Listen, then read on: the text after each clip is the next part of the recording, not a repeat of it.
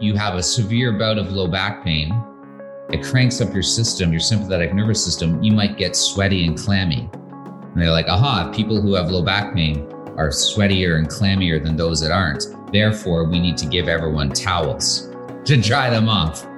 No one would think that. I just made that up. That was a good one, eh?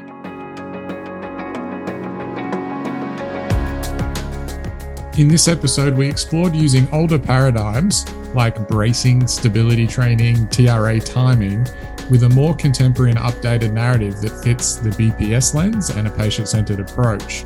Specifically, we covered back pain, and we did this with Dr. Greg Lehman. Now, Greg is a wonderful person to talk to because he's a physiotherapist, a chiropractor, and a strength and conditioning specialist. He has a few two day courses going around the world and a wonderful resource called Reconciling Biomechanics with Pain Science. If you are following Greg, make sure you read up on his material. And I hope you enjoyed this episode as much as I did. My name is Michael Rizk, and this is Physio Explained. Hello, Greg. Thank you for joining us. Yeah, thanks for having me. We're exploring core stability concepts as it relates to back pain and TRA or tranny, as you call it in your blog. Well, because Paul Hodges called it that. I thought it was an Australian thing. I just wanted to adopt the lingo. Yeah, it is an Australian thing, but I hadn't heard of it. I must be under a rock. So, how did we get to core stability in the first place and TRA? How did we get here? To be honest, it's been around forever. I, I remember teaching gymnastics almost 30 years ago as a kid, and we would talk about a tight body where you you brace everything in your trunk and oscillate between a hollow body. It's like slightly flexed and an arched. So we've been talking about it forever. But then Bergmark would be the seminal paper on stability, which just means like all the muscles work together to stop buckling. Stability just means like if you perturb or do something to a system, you try to shove it, it comes back to its resting state. So a, a stable system is one where you shove it, it'll come back to its its resting state. So in North America, it's like Bergmark, and then that was followed up by Panjabi, who went on to this idea that muscles, ligaments, and the nervous system work together to stabilize the spine, meaning you control the motion. It tends to be stiffer, but that would mean the system's more robust. You know, like a willow tree is stable, it just moves a lot, but it doesn't break. If it broke, then it would be unstable. That's what's really neat. And I always associate that with Paul Hodges and, and, probably that whole group. I think, I'm not sure who his supervisor was, maybe like Julie Hides and the great Australian researchers. You know what? Maybe they were inspired by Vladimir Janda and Bullock Saxton because that research preceded the idea that that maybe some muscles aren't doing their job. So that's that was the transverse abdominis idea that if you perturb the system by lifting your arm up really fast, and you measured the transverse abdominis timing, they found that in people with low back pain, it was delayed.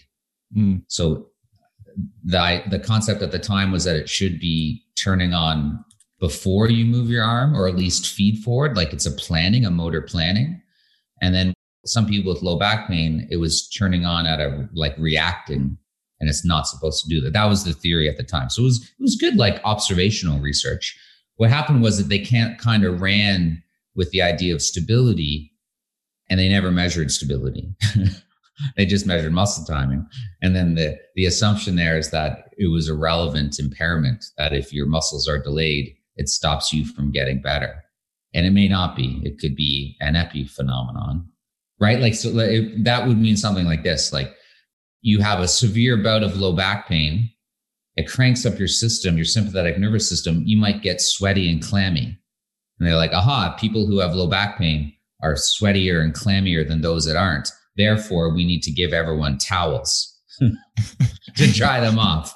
You know, we, no one would think that. I just made that up. That was a good one, eh? That's I love that. That's going. That's that's in the record. You heard it here first. But that's what we did with the transverse abdominis stuff. We said, oh, here's a finding associated with pain. Therefore, we need to fix it to get somebody better. Mm. And that's just maybe wiping off their sweat. Yeah. Right. They could be, it could be what's called an epiphenomenon. It's parallel to the dysfunction, not actually in series, meaning driving or contributing or mediating the pain.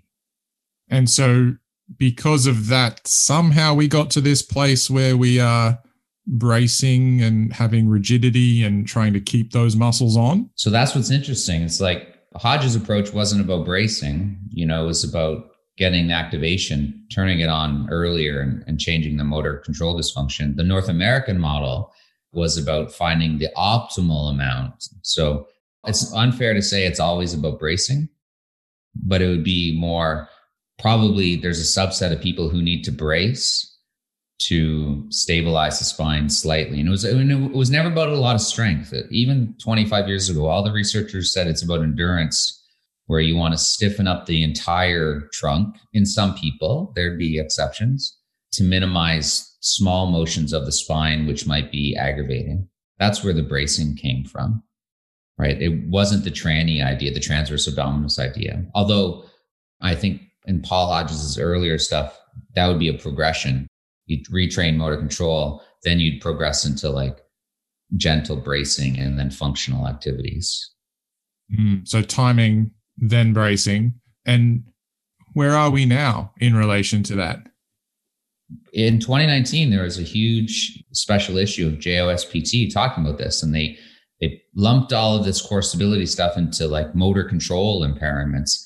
And if you read that, we haven't changed anything. mm. It was still written saying there's dysfunctional movement patterns you have to correct. Uh, maybe not the transverse abdominis, but you have to correct multifidus timing and activation. There's a role for bracing and changing how you move. And so it's it's still a debate. Two big questions are does changing the transverse abdominis or multifidus timing or activation is it required to get better? And is it really the mediator of recovery?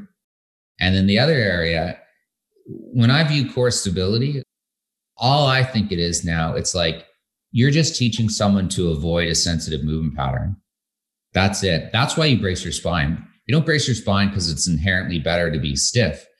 You brace your spine because you're stiffer and then you don't move into positions that are sensitive. That's what stability, that's what I see it uh, as what it means in the North American model.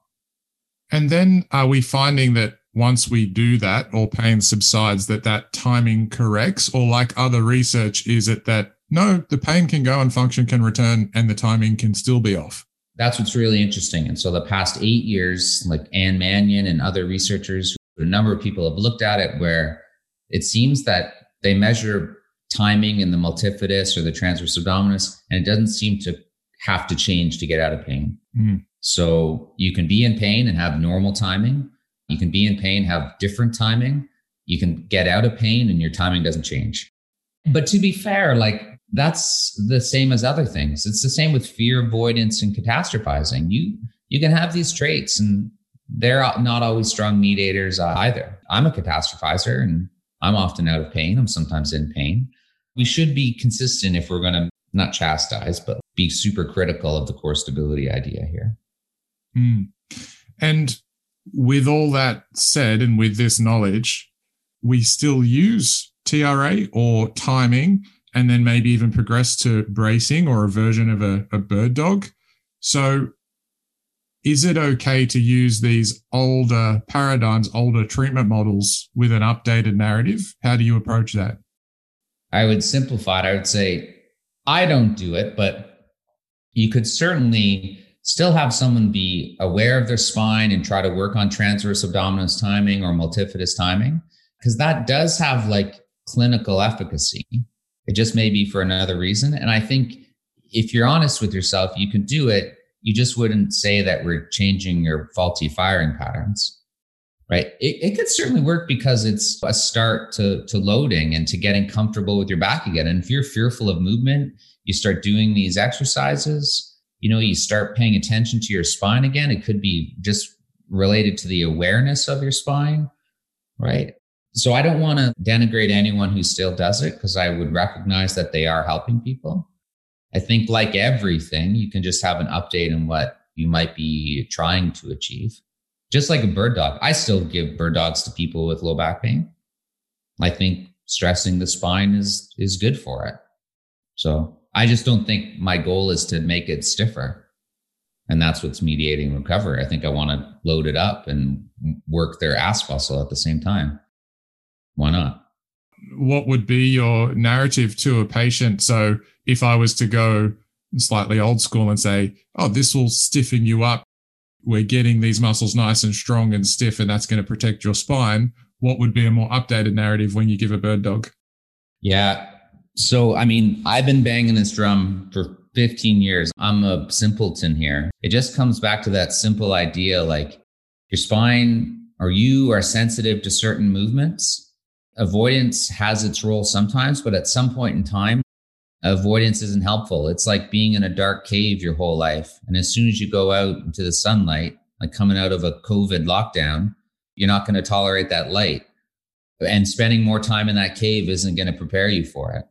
So I can use bird dog by saying, we want to get your spine a little bit less sensitive, especially if someone's done the exercises in the past and they're safe and they feel confident with them. And you're like, why don't we start with this? And then we'll go to squats and then we'll do something else. And this is weird in my course we do this we bastardize the bird dog and everyone i'm sure some people are not don't like it but if say someone's sensitive to spine extension i'll do the bird dog with a shit ton of spine extension just to get them comfortable with that or a lot of flexion right so you progress from neutral to flex to extended to twisted to all these things so it's just like anything else it's just building up a tolerance to something what I sometimes struggle with along that path is some of the older systems like extension, right? Like extension helps you, so we're going to do it. When I learned that it was attached to an older narrative, I still struggle with that sometimes as to, yeah, this is just a way where you can feel less pain. How do I separate that old narrative for them? Uh, are they going to walk away and then just go, no, I need to stay in extension because that's what my physio told me. Yeah, so that's so that's funny. I actually meant it as the opposite is you go into extension because it's kind of sensitive. Yeah, so you're poking into it. Poke, yeah, poke the bear. I always find that a, a fascinating question in rehab. When do you expose into a sensitive movement and when do you avoid and protect? It's just the thing that I have the most trouble with. So bird dog's a nice one. If so let's say they're sensitive to extension, we would start not, but just loading it up and say, it seems like we keep flaring you up when we go into extension. Let's avoid it for a bit, but now it's a goal. We're slowly over time, you're going to get it. So maybe when you do this bird dog, imagine that you're going into extension, right? And imagine the stress and worry that you feel and, and now get comfortable with those feelings as well. And then we start doing it physically. So that that's how I take it. Something really, really simple as that. Do you have any key questions you ask patients when they're exploring that pain? Yeah. So I, I definitely ask like, why do you think this is helpful? What do you think's going on when we do this? Are you concerned about this at all? Does structure ever come up? I often find at that point they'll lean on structure, like I have a disc bulge. Yeah, you know what? I'm a true biopsychosocialist. I don't get into the academic arguments about it. And when I mean biopsychosocial, I just mean everything in the cosmere. So cosmere is a Brandon Sanderson, the universe. I don't think cosmere is a real word. Anyway, it means just like everything can influence your pain. And I say there could be something in your spine that's sensitive. It could be the disc, it could be a facet, it could be a ligament. I don't know, and nor does anyone else. It could be all these things in your life. So we're going to choose an approach that can kind of work on all of them. So I don't know how much of it is a disc, but I do know that movement and stress is good for tissue. So if the tissue's involved, great. This is good for it. If the tissue's not involved, it doesn't matter because the exercises and activity and all the other things we're doing help your nervous system or help how you respond to sensitivity. So I, I don't, I never feel like I parse it and I don't feel like I ever have to have arguments with my patients about where the pain's coming from because it doesn't really matter.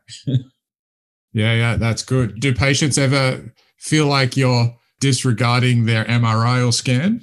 No, because I'll like, I'll acknowledge that it can be part of it. You know, that's why I use the cup analogy where all these potential contributors to pain or mediators are in your cup You can never be sure. Let's treat with a big net. There's lots of different things that we can do. I like that. That's a really nice and sensible approach. I feel like it's very easy to see someone doing a bird dog or manual therapy or start with a basic exercise and make some judgments. I think you're communicating often with the patients. I wanted to ask, how often do you you see someone like uh, in an example like that they're pushing into extension? Are you feeling like you need to see them often? Do you call them a lot? Do you email check in yeah it's a lot. It's the email. I always stress to my patients like don't hesitate to email me anytime and i'll i'll get right back to you. So anytime i'm or the patient is pushing into discomfort i'm like Let, let's just see how this goes. Let's evaluate it over a couple weeks. Because to you know that old adage like it took you a long time to get into this. It wouldn't be weird to take a long time to get out of it. But then i'm always optimist but amazingly you could feel dramatically better in a week. I have no idea right? So i always set those like those expectations very very broad they're broad but they can get in touch do you find people do get in touch often at the start of that journey yeah then if it's too much to do through a one sentence email then we do follow-ups of course and all of that which reminds me, I need to send out an email today. Greg, we've actually already gone the time limit, but thank you so much. I've really enjoyed this chat. We'll have to do a part two. Sure. Thank you. Thank you so much, mate.